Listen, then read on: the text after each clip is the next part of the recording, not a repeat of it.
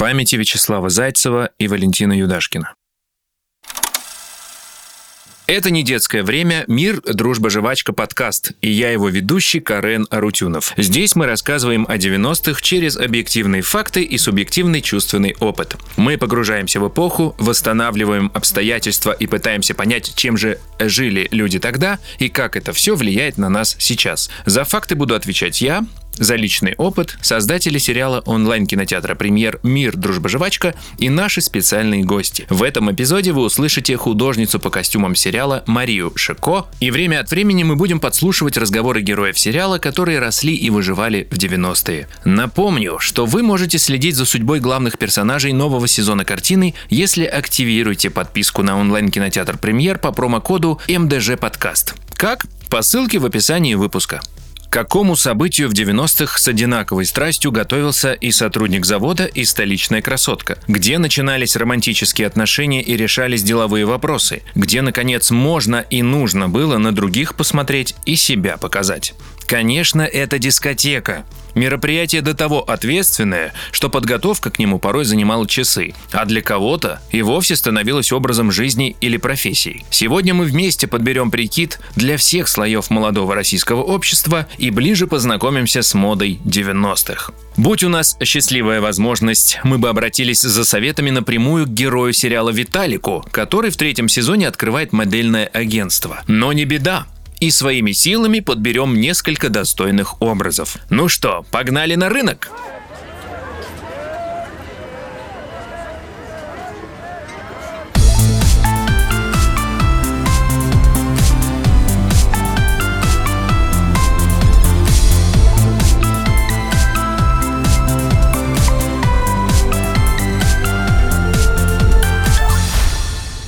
Прежде чем провести весь день в разъездах, может быть заглянем на кухню и сварганим что-нибудь на скорую руку. Возьмите ручку и блокнот и приготовьтесь записать лучший рецепт для утра в день дискотеки. Наберите полное ведро воды и поставьте на плиту. Вместительный эмалированный таз тоже сгодится. Доведите воду до кипения, откройте форточку и влейте в бурлящую пучину стакан белизны. Хорошенько размешайте деревянной ложкой и постарайтесь не заплакать от ядреного запаха хлорки.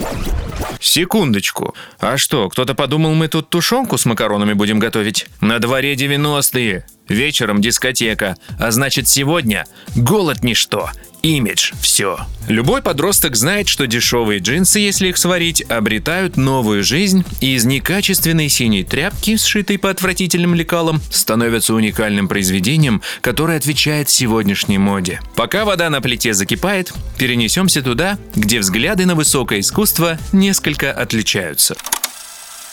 Подбородок выше, бедра вперед. Дай мне свою страсть. Да, лайф кайф. А. Тебе к Зайцеву, тебе прямо к Готье прямая дорога. В 90-е годы начинается расцвет российских кутюрье. Теперь они могут работать не только на жен советских чиновников и нескольких звезд эстрады, изредка мечтая удивить Париж своими диковинными перестроечными показами. Перед ними открывается весь мир, а в России мода становится индустрией, во главе которой оказываются опытный Вячеслав Зайцев и молодой Валентин Юдашкин. Все новоиспеченные дизайнеры 90-х будут творить под сенью этого двуглавого орла. К этому моменту Зайцев уже возглавляет Дом моды на проспекте Мира в Москве. Начало десятилетия ознаменовано его коллекцией с правительским названием «Агония перестройки». Да что там, вся милиция страны одета в форму от маэстро. Юдашкин же в это время восходящая звезда. В 91 году поразившая свет коллекции платьев а-ля яйца Фаберже. Открытость миру не повлияет на самобытность. Напротив, отечественные кутюрье будут черпать вдохновение в народных мотивах, национальном колорите и фольклорных сюжетах. Елена Пелевина и Катя Филиппова будут создавать образы в духе 17-18 веков или византийской роскоши, подчиненной современным силуэтам. Но любые творения наших модельеров никогда бы не обрели мирового признания без российских манекенщиц. Высокие, длинноногие красавицы. Они отвечали мировым представлениям о красоте в 90-х. Им, конечно, были открыты двери на нашу дискотеку. А вот шанс пройтись по подиуму на показе Валентина Юдашкина выпадал единицам. Это был успех.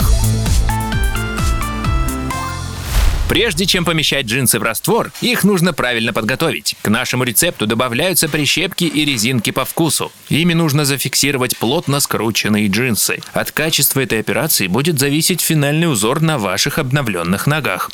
Так что уделите этому этапу силы и время. Если уверены, что все складки закреплены надежно, пора приступать к варке.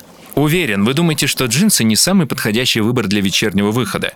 Но на нашей дискотеке встретятся гости с еще более расслабленным луком, и все не смогут оторвать от них взгляды. Встречайте! Обладатели спортивных костюмов. Основная черта уличной моды 90-х, разумеется, уходит корнями в советское прошлое. Опыт дефицита, форцы и мечтаний о заграничных тряпках с развалом Союза усугубился кризисом легкой промышленности. Попросту говоря, в стране не производилось достаточно одежды для повседневной носки. Приходя домой в одной из серий, Надежда Рябинина с гордостью говорит своему мужу, что отстояла в очереди 3 часа и купила 12 пар носков, 6 черных и 6 бежевых. На помощь отечественным гардеробам пришли челноки. Это люди, которые возили огромные тюки с низкопробным шматьем из Турции и Китая. Но о них чуточку позже. Спортивные костюмы. Двойка из олимпийки и треников. Своеобразная вариация на тему смокинга, но только в духе 90-х. Особенно если на вас не что-нибудь, а Adidas. Конечно, не обходилось без пали, но сколько милых сердцу каламбуров нам подарили подделки немецкого бренда. Адимас. Даяц, Дидаса, Апкиц. И куда же без него? Его Величество Абибас. Спортивный костюм цвета «Вырви глаз» удивительным образом сочетался с шерстяными кепками и даже классической обувью, вроде ботинок с заостренными носами. Представьте, молодой человек в таком образе входит в еще прохладное помещение нашей дискотеки, сжимая под мышкой барсетку из кожзама. Не знаю, стали бы его уважать. Но остерегаться точно. Эта одежда прекрасно подходила и девушкам опередив моду на унисекс. Поскольку дискотека того времени все равно, что показ мод, красотка могла заявиться туда одновременно во всем новом. И в спортивном костюме, и в высоких сапогах на каблучке. Но только если действительно повезло иметь и то, и другое. За кем мне еще до нашей должны? За бомжах из помойки!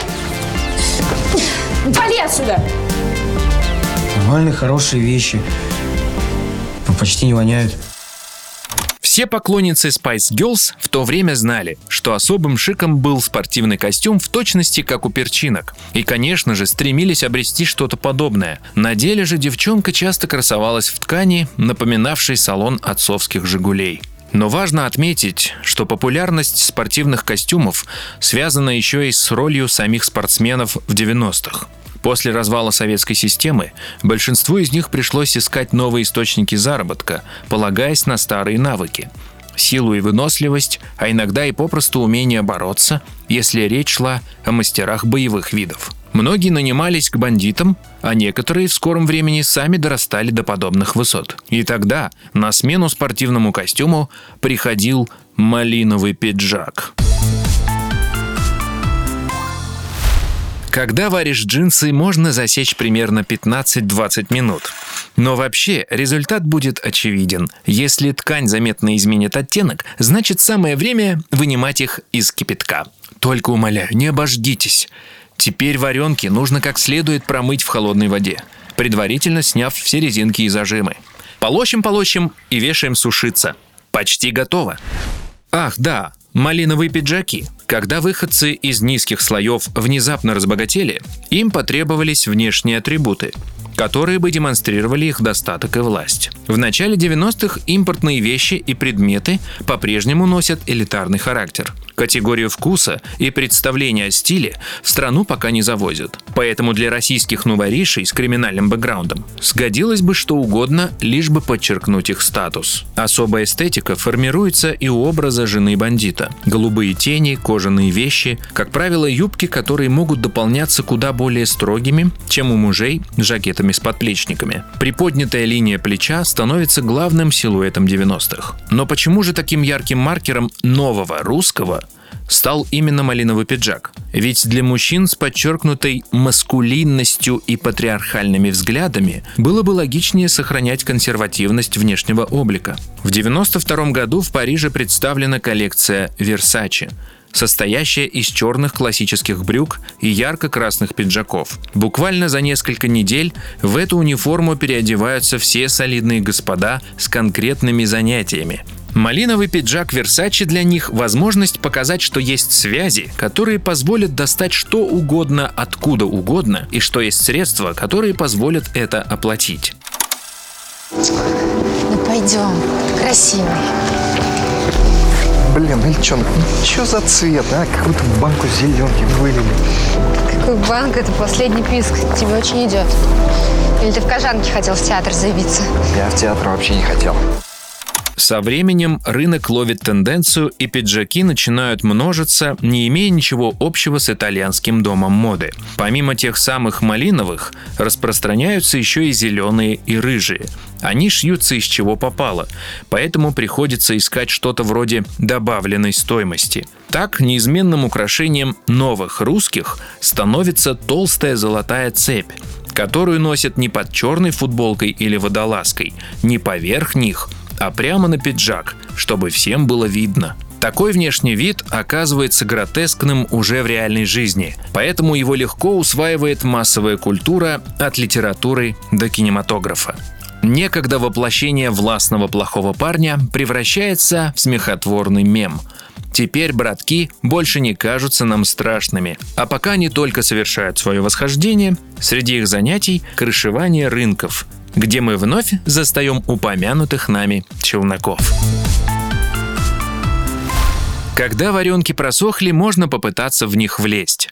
При стирке ткань чуть сядет, но есть еще один лайфхак. Если надеть немного сыроватые джинсы, они будут прямо по фигуре. Так или иначе, вас можно поздравить. У вас есть уникальные джинсы-варенки – не забудьте избавиться от раствора хлорки и хорошенько проветрить помещение. Теперь-то можно и на рынок отправиться. А где находили одежду для актеров, как создавались образы героев в сериале и что значит мода 90-х, расскажет художница по костюмам «Мир, дружба, жвачка» Мария Шико такие знаковые временные вещи, именно вещи из 90-х, а, можно найти именно в секонд-хендах, и они часто а, среди миллионов кучек вещей хранят в себе какие-то абсолютно знаковые предметы гардероба, которые в итоге могут стать а, зерном роли для персонажа. Это не новая импортная вещь с биркой, а какой-то, я не знаю, кардиган с оторванной пуговичкой. Как была потеряна эта пуговичка, ты не знаешь. Но при этом за этим точно кроется какая-то история, которая может дополнить образ персонажа, и можно сохранить даже эту погрешность в состоянии вещи э, для того, чтобы подчеркнуть индивидуальность образа. А, помимо прочего, ну, это, конечно, арендные дома. Там, конечно, обилие вещей э, в разы э, превышает то, что можно найти в секонд-хендах, вот, и э, поиск там гораздо более глобальный и энергозатратный. Там э, вещи, которые специализируются на кино. Они зачастую очень художественно, выгодно и в плане цвета, и в плане фактуры э, смотрятся в кадре. Ну и, конечно, это мой личный гардероб, поскольку я очень люблю винтаж и любила его даже до начала работы над сериалом. Как раз 90-е, 80-е, может быть, даже немножко там 2000-е. Я сама небольшого размера, а у нас часть каста, э, основные наши персонажи, это подростки, и, соответственно, на них моя одежда как раз пришлась в пору. Джинсы Женьки, которые были там во втором сезоне, это мои джинсы, которые я нашла в винтажке, это джинсы Дизель. Свитер Саньки с орнаментом тоже во втором сезоне, который был, так скажем, как раз тем самым зер зерном роли. Вот это тоже как бы из моего гардероба перекочевал в его. Явно с образа Саньки считывается образ молодого Леонардо Ди Каприо или Ксюху, которую мы делали рок-н-ролльщицей. Э, в ней есть э, черты молодой Мадонны, Кортни Лав, ну и немножко даже Гвен Стефани. Большую популярность она имела, э, особенно стилистическую, в 2000-е, но мне кажется, такая погрешность э, в художественном произведении допустима. Вот. И можно немножко подчеркнуть из других времен, если эти вещи э, максимально как это сказать, художественно подчеркивают э, линию персонажа. Нельзя ограничиваться, конечно, в своем поиске только референсами на каких-то знаменитых людей. А также я, допустим, когда подбирала и вообще продумывала образ Женьки, изменившийся, которая возвращается из Москвы в свой маленький родной город, мне хотелось э, подчеркнуть, насколько поменялся ее стиль в сторону золотой молодежи Москвы того времени. Я, на самом деле, чисто случайно, гуляя по Москве, набрела на МАМ на Петровке, музей современного искусства, и там была выставка фотографа Игоря Мухина, который в свое время, как раз 96-й год, это наше игровое время в сериале, в третьем сезоне, а, он снимал а, выпускной 96 -го года в Москве. И там, конечно, было миллион референсов а, из документальных источников, по сути, как раз вот этой золотой молодежи, и было очень много находок всяческих. Помимо прочего, конечно, это какие-то так называемые личные эмоциональные крючки. То есть то, что я помню из своего детства, образ Вовки, который вы увидите в третьем сезоне, он как раз was скопирован, списан, не знаю, как сказать, э, взят именно э, от образа моего брата в то время, когда он почувствовал впервые твердость э, в ногах, вот, и почувствовал себя уже не подростком, а таким своеобразным дельцом, и, соответственно, он ходил в то, тоже в такой же спортивной майке в катышку, вот, и в джинсах с высокой посадкой, когда длиннющая ширинка, и все это еще и затянуто ремнем с такой характерной вырезанной бляхой. История про кольцо Илюши во втором сезоне. Если зритель помнит, по сценарию э, Илюша толкинист. Э, весь второй сезон он ходит э, в таком рыбацком плаще, но при этом он носит на груди кольцо, как носил его персонаж Толкина Фрода. И это кольцо по сценарию принадлежит его бабушке. На самом деле кольцо, висящее на груди у Феди Рощина, это кольцо моей бабушки обручальное, которое передалось мне ею по наследству. И я вообще не подозревала еще в начале прочтения сценария, что с этим кольцом может что-то произойти, а, какие-то метаморфозы вот, сценарные. И, соответственно, а, я спокойно отдала под съемки это кольцо, несмотря на то, что оно для меня очень дорого. Ну и, конечно, просила команду, чтобы э, не теряли бдительность и следили за его сохранностью. Уже под конец съемок мы снимали блог морской, когда ребята едут на море. И э, уже в процессе, когда мы на берегу снимаем ребят в воде, э, нашим творцам, там, режиссер, оператор, э, креативные продюсеры, поступила от них идея, чтобы Илюша э, расставался с кольцом всевластия, вот, таким образом отпуская свое прошлое и вступая в какую-то новую жизнь, э, в новый психологический этап взросления. И они предложили, чтобы он это кольцо выкидывал в море. Ну и, конечно, у меня, для меня э, это был полный шок, и я, в общем, умоляла этого не делать, потому что дубля кольца не было, естественно, но оно было уникально по своей природе и очень дорого мне. Ну и в конце концов ребята пошли э, на уступки моим чувствам. Илюша не бросал кольцо в море, а аккуратно, ритуально, спокойно опускал его, э, и кольцо плавно уходило под воду на дно, и потом Федя его пальцем э, выцеплял и приподнимал обратно для нового дубля. Так что э, кольцо, кстати говоря, до сих пор у меня лежит в шкатулочке, причем с игровой веревочкой, привязанной к нему. Рынки 90-х разрастались до баснословных размеров и превращались в вещевые гетто внутри больших городов. В Москве самыми посещаемыми были Лужа и Черкизон. Торговые ряды часто занимали земли незаконно, на территории процветал криминал, а большинство продавцов имели проблемы с миграционным законодательством. Здесь можно было купить продукты питания, обменять валюту, или даже попасть на прием к врачу. Но сегодня нас интересует только одежда. Можно было бы сказать, что на рынках продавались в основном импортные вещи, но такой подход был бы чересчур формальным. Вот как такие места зачастую наполнялись товаром. Челноки едут в Китай или Турцию, реже в Польшу или Италию, и набирают несколько баулов дешевой одежды, сколько смогут утащить на себе. Привозят это добро в Россию. На точку, где с наценкой реализуют сами или с помощью наемного продавца. Конечно, несмотря на заграничное происхождение, такие вещи были куда хуже по качеству, чем продукция всемирно известных брендов. Слышь, Надюха, я тут в Польше такую тему увидел. Стринги называются. Короче, прикинь, такие труселя, ниточка посередине, и вот так вот булки видно. Прикинь.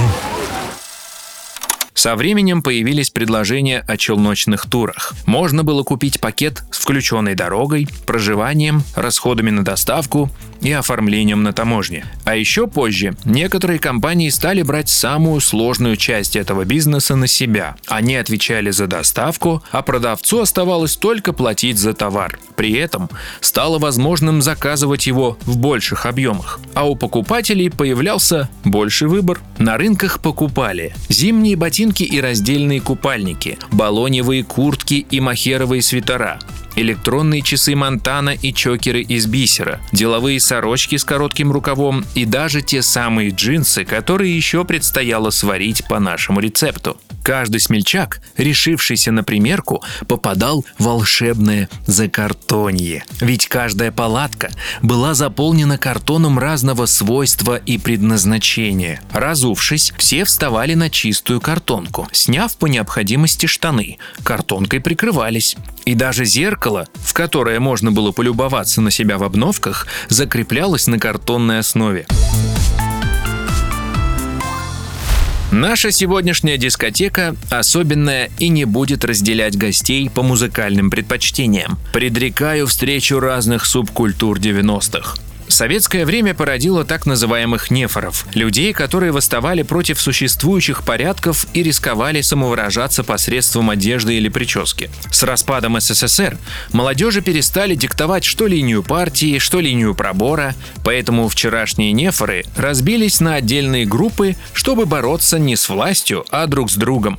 В одном углу зала находятся рокеры, панки и металлисты, которые для неопытного взгляда кажутся одинаковыми. Куртки-косухи, футболки с названиями любимых групп, кожаные браслеты и тяжелые ботинки. Пределом мечтаний были высокие фирмы Доктор Мартинс, но найти такие было практически невозможно. В качестве альтернативы можно было согласиться на Камелот, или гриндерсы, но часто выбор останавливался на безымянных ботинках, которые могли подкачать ноги из-за своей массы и натереть из-за неудобства. В противоположном углу – рэперы.